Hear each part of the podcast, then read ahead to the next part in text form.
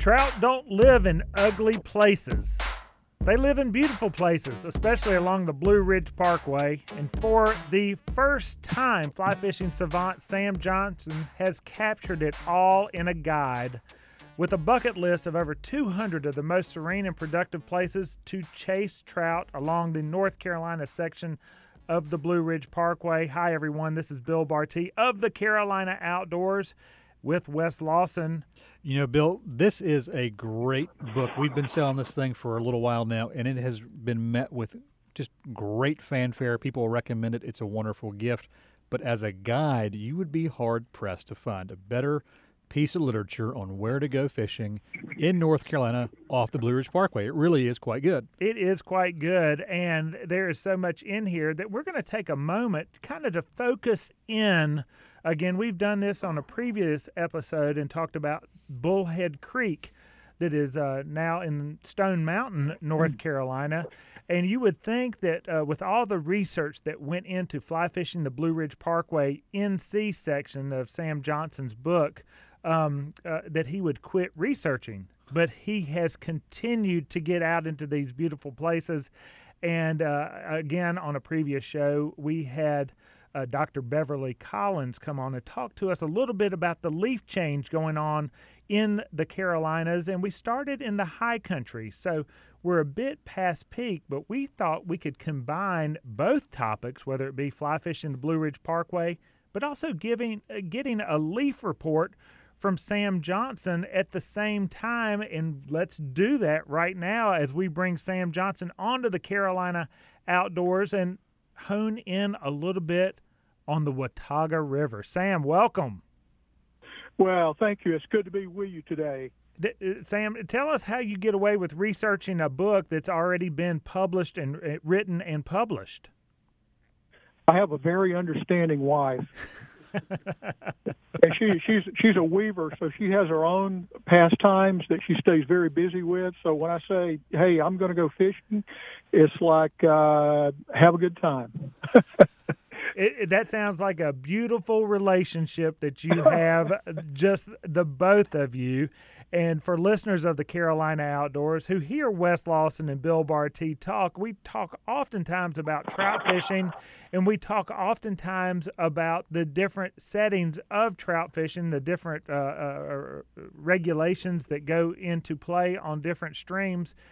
And Sam, just so you know, we have a lot of listeners to the Carolina Outdoors who head to this area of North Carolina, the Boone, the Valley Crucis, uh, the Blowing Rock uh, sections of North Carolina. So, uh, with leaf change, without leaf change, with trout in the streams or without trout in the streams, uh, the topic that you're going to speak about is of interest to many of us. So, on your last outing, will you take us to the Watauga River, the section that you were, and and how it was fishing these days?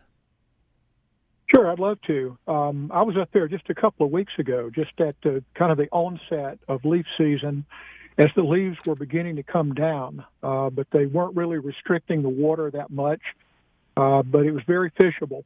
The two areas that I that I spent time in uh, was in the Foscoe area off of Highway 105. Mm-hmm. That's between Tynecastle and um, the, the bridge uh, that goes across the Watauga and then goes on up into Boone. And um, there's about a five mile section in that area that that's a pretty civilized area. It's becoming more and more civilized, more private water. Uh, a lot of the, the public water is starting to disappear, but um, you'll find around a lot of the bridges, especially uh, approaching the bridges and under the bridges, the fish really hang out and you're going to find a lot of uh, browns and rainbows and occasional brook trout in there, especially as you head um, as you head toward the headwaters, um, toward the Tynecastle area. But the fishing was really good um, in that area that day, um, and then from there I went down into the delayed harvest area in Valley Crucis. And I spent some time um, in the Valley Crucis area fishing from where um, uh, DeWitt uh, Barnett Road Bridge crosses over the Watauga uh, down to the Highway 194 South Bridge, and there's there's just a lot of fishing in that area right there. Uh, and I, I call it, Bill and, and Wes, I call it assisted living fishing because it's very flat in that part of the river. It's wide, maybe 20 yards wide in places, uh, relatively shallow, and um, and just an easy river to, to fish in there. You know, the Watauga really is kind of one of those storied streams, at least in our part of the world, because it uh, it is so beautiful it's not that big. I mean, it really is not even 80 miles long, although it is uh, it is one of the headwaters. I don't know if you know this or not of the Gulf of Mexico. It ultimately feeds in there because it's on that side of the the divide here. So um, right. it is kind of a big deal in that regard, Bill. But it is such a beautiful piece of water. I mean, whether you're fishing the impounded lakes or where you are up in Valley Crucis, it is fairly easy to access, but Sam, correct me if I'm wrong. You can hit this river a couple different ways. We can wet wade, we can bank fish, but we can also drift boat that. Uh, absolutely. You you can float. Uh, it's really a good river for kayaking, um, uh, kayak fishing, pontoon fishing. Uh, but it's it's you can do it either way, depending on what your preference is. You know, you mentioned that it's really a storied river, and it really is. You know, the the, the Cherokees uh, named it uh, and it, that Cherokee word means the land beyond. I don't know beyond what, Grandfather Mountain or whatever. I don't know, but you're right. It flows north and then goes into the the Gulf of Mexico, um, and then uh, the Linville River just forms up across the road from it, literally a stone's throw away, and it flows south into the Atlantic Ocean. And there are very few places that I know of that you that two rivers of this size form up that close together and then flow into different bodies of water like that. It's just a it's just a great it's a 70 mile 79 miles long from Tynecastle where it, where's the source until it hits the Holston River in Boone Lake up just just uh, east of Johnson City. Well, you know, to have two rivers that form basically as neighbors, they have such different characteristics. You know, I mean, the Linville is its own other separate beast. You know, going through the gorge and on uh, and then hitting the Catawba, which ultimately you know forms dozens of other lakes. But the Watauga is, I mean, never mind the rapids. The rapids are their own their own separate thing. But the fishing on the Watauga, either on the river or the impounded lakes, really is hard to beat. And on a bad day of fishing, it's still a beautiful stream to stand in and you know watch the birds. Or right now, the leaves. I mean, there are it may be a problem. There may be too many leaves in some sections, which means you know when you're working on your retrieve, you've got to clean your gear. But uh, talk to us about the fishing. What were you seeing? What what's what's happening right now this time of year on the Watauga? Well, the Watauga, like today, as you said, the leaves are really starting to, to, to clog in and make it very difficult. Um, but you know, this is a this is just, uh, in my opinion, one of the better times of the year to fish that river uh, because it just seems like the fish, you know, they're they're hungry and they're ready to go after, you know, those cream midges and streamers and soft hackles that you throw in, and uh, the browns and rainbows especially. The, the, upper part of the river to me tends to be more of a, of a brown trout fishery. I tend to catch more brown trout um, from Foscoe up to the headwaters than I than than either of the other two trout that are in there uh, especially as you get far up into the headwaters. You get up into to uh, Green Ridge Branch, which is really the first tributary that comes into it off of Grandfather Mountain, and and Moody Mill Creek and the Boone Fork. Those are just great feeders that themselves are great streams to fish. So you can fish the main water, uh, or you can jump into these these tributaries and feeders and fish them also. Some of them are very small, but Green Ridge, uh, Moody, Boone Fork, and then Laurel Fork coming down from Boone and Dutch Creek coming directly out of Valley Crucis are five of the larger feeders that are all fishable. Uh, they're it's, it's a it's a calico patchwork of private public water, and so you really have to watch the signage and just make sure you're not you know you're not violating someone's privacy uh, where it's marked. But uh, there's still a lot of open water on the main run uh, of the Watauga as well as a lot of the feeders.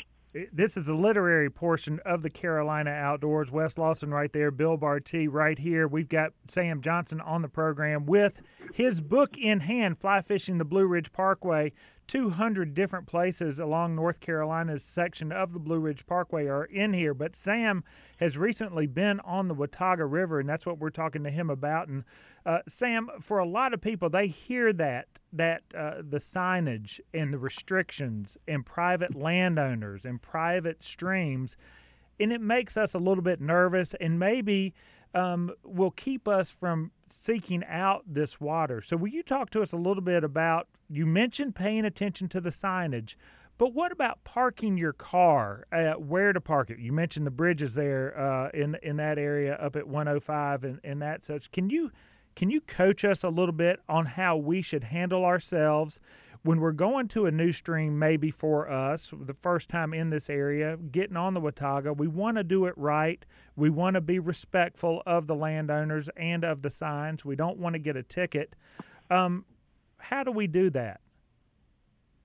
Well, you know what I always do, Bill. I I I, I, study the stream before I go, and I read about it just to make sure that I've got as much information as I can.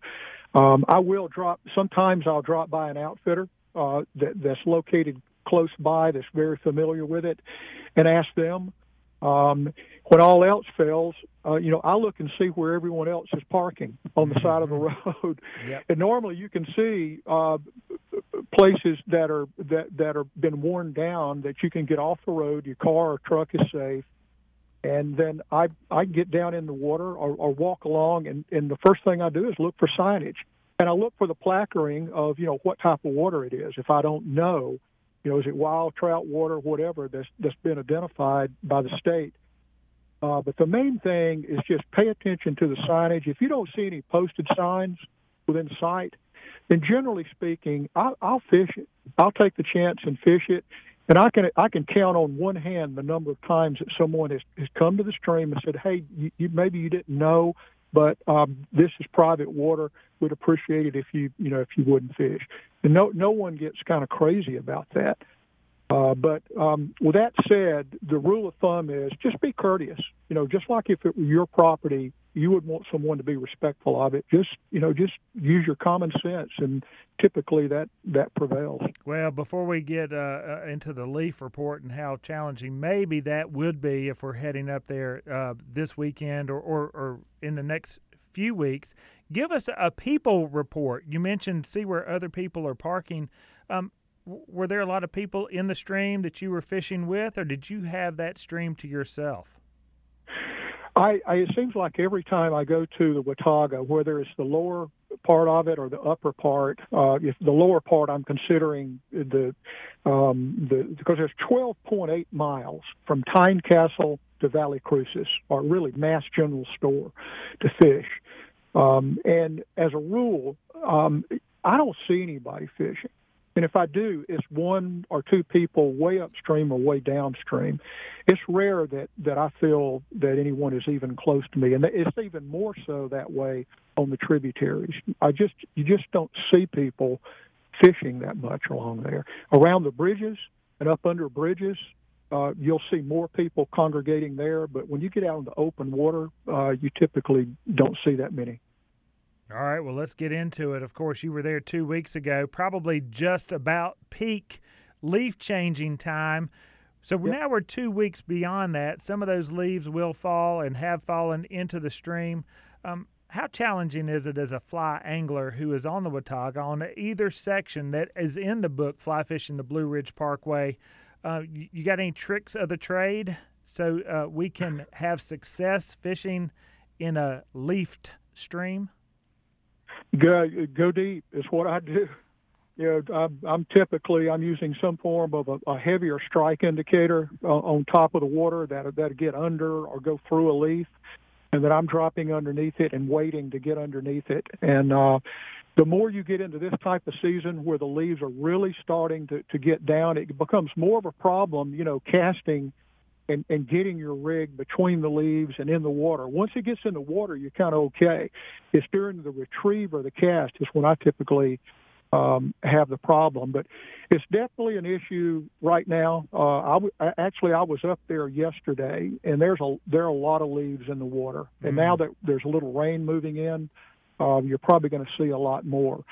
But this is temporary. You know, in a, in a in a week or two, most of it's going to be gone, and uh, you'll be able to get back in there and um, and chase trout uh, relatively unimpeded, both in the delayed harvest area as well as the, the wild trout water um, uh, in in the upper part. I'm glad you reminded everybody that this is temporary. A lot of times with with anglers, we think about what's happening right now in our front yard or our backyard, and not what's happening on the water where we will be fishing. And it is different, you know, especially you know for us right here in Charlotte, things are pretty different. Um, and this is not, in my opinion, and I know this is going to be wrong for a lot of people, but this is not when I'm going to be focusing on my dry fly fishing. I'm going to be putting on some nymphs, like you're talking about, maybe even a double nymph rig if you really wanted to be sacrilegious and really get down there and kind of troll into that channel a little bit to cut through all that those leaves and, and future detritus that's getting in the way. And then in a week or two, it's back to, you know, matching the hatch more specifically and, and getting kind of creative. Sam, this is a an old river. Um, you know, Yes. the the first uh, English descendant to see it that we know of was probably Daniel Boone, roughly 1759, quite a long time ago. And in that Mhm. time, we've seen all kinds of other fish coming in there. And you're mentioning brown trout, which are a beautiful fish, a lot of fun to catch. That's not native there, though, is it? No, it's absolutely not. Those trout were brought in from Scotland and Germany in the early part of the last century after a lot of the logging had decimated these streams. And uh, you had uh, private individuals, you had clubs, and some state and federal agencies that that um, started buying these the, the hatchlings or fries that were being brought in across by boat, uh, eggs, and then hatched, and they brought those down and started populating these streams. And same thing with the rainbow trout, except they came they came off the west coast, and uh, they were able to live in the water, uh, the the occluded water, much better than the brook trout. So that's how the browns and rainbows got here. We all like to think that they're they're part of the ecosystem here, and they are now. But a hundred years ago, they weren't. It was just brook trout and and the other cold water fish that were hanging around in there. And for our listeners out there who are saying, talk about Tennessee, talk about the tail race, Sam, we're going to have to do that on another episode of the Carolina Outdoors because the Watauga in North Carolina continues along into Tennessee. It's impounded by the Tennessee Valley Authority a couple of times before joining the South Holston River over uh, in Boone Lake near Johnson City, Tennessee, and that's a whole nother topic of conversation that you know a whole lot about. So, for our listeners who are wanting to talk East Tennessee uh, rivers, we're going to do that next time. I would like to point out the Watauga River in fly fishing the Blue Ridge Parkway is listed by size in the book. Uh, it's large at the mouth uh, near Valley Crucis. Uh, the gradient is relatively flat. The effort Sam, you have that rated in here. Easy to moderate. The pressure does have pressure, moderate to heavy. Other anglers out there, fishing quality good, and the species are all in there uh, rainbows, browns, um, and brook trout. And uh, you have access. The Watauga River can be accessed from numerous points, some of which you mentioned during this interview. But we encourage our listeners to the Carolina Outdoors to check out the placards and signs that you mentioned. They are on hand at Jesse Brown, so you can see where you're fishing and what those restrictions are. Those placards are right beside a book called Fly Fishing the Blue Ridge Parkway, North Carolina section by Sam Johnson. And Sam, we so appreciate your time joining us uh, on this episode of the Carolina Outdoors. Well, thanks, Bill and, and Wes. It's been a pleasure being here. Um, you guys do a great job over there, and um, just really appreciate the opportunity to spend a little bit of time with you. Well, we look forward to seeing you on the river, if not before. Thanks for being on with us. And uh, off he goes. That's Sam Johnson. And Wes, off we go. But just for a moment, we're going to be right back with more of the Carolina Outdoors.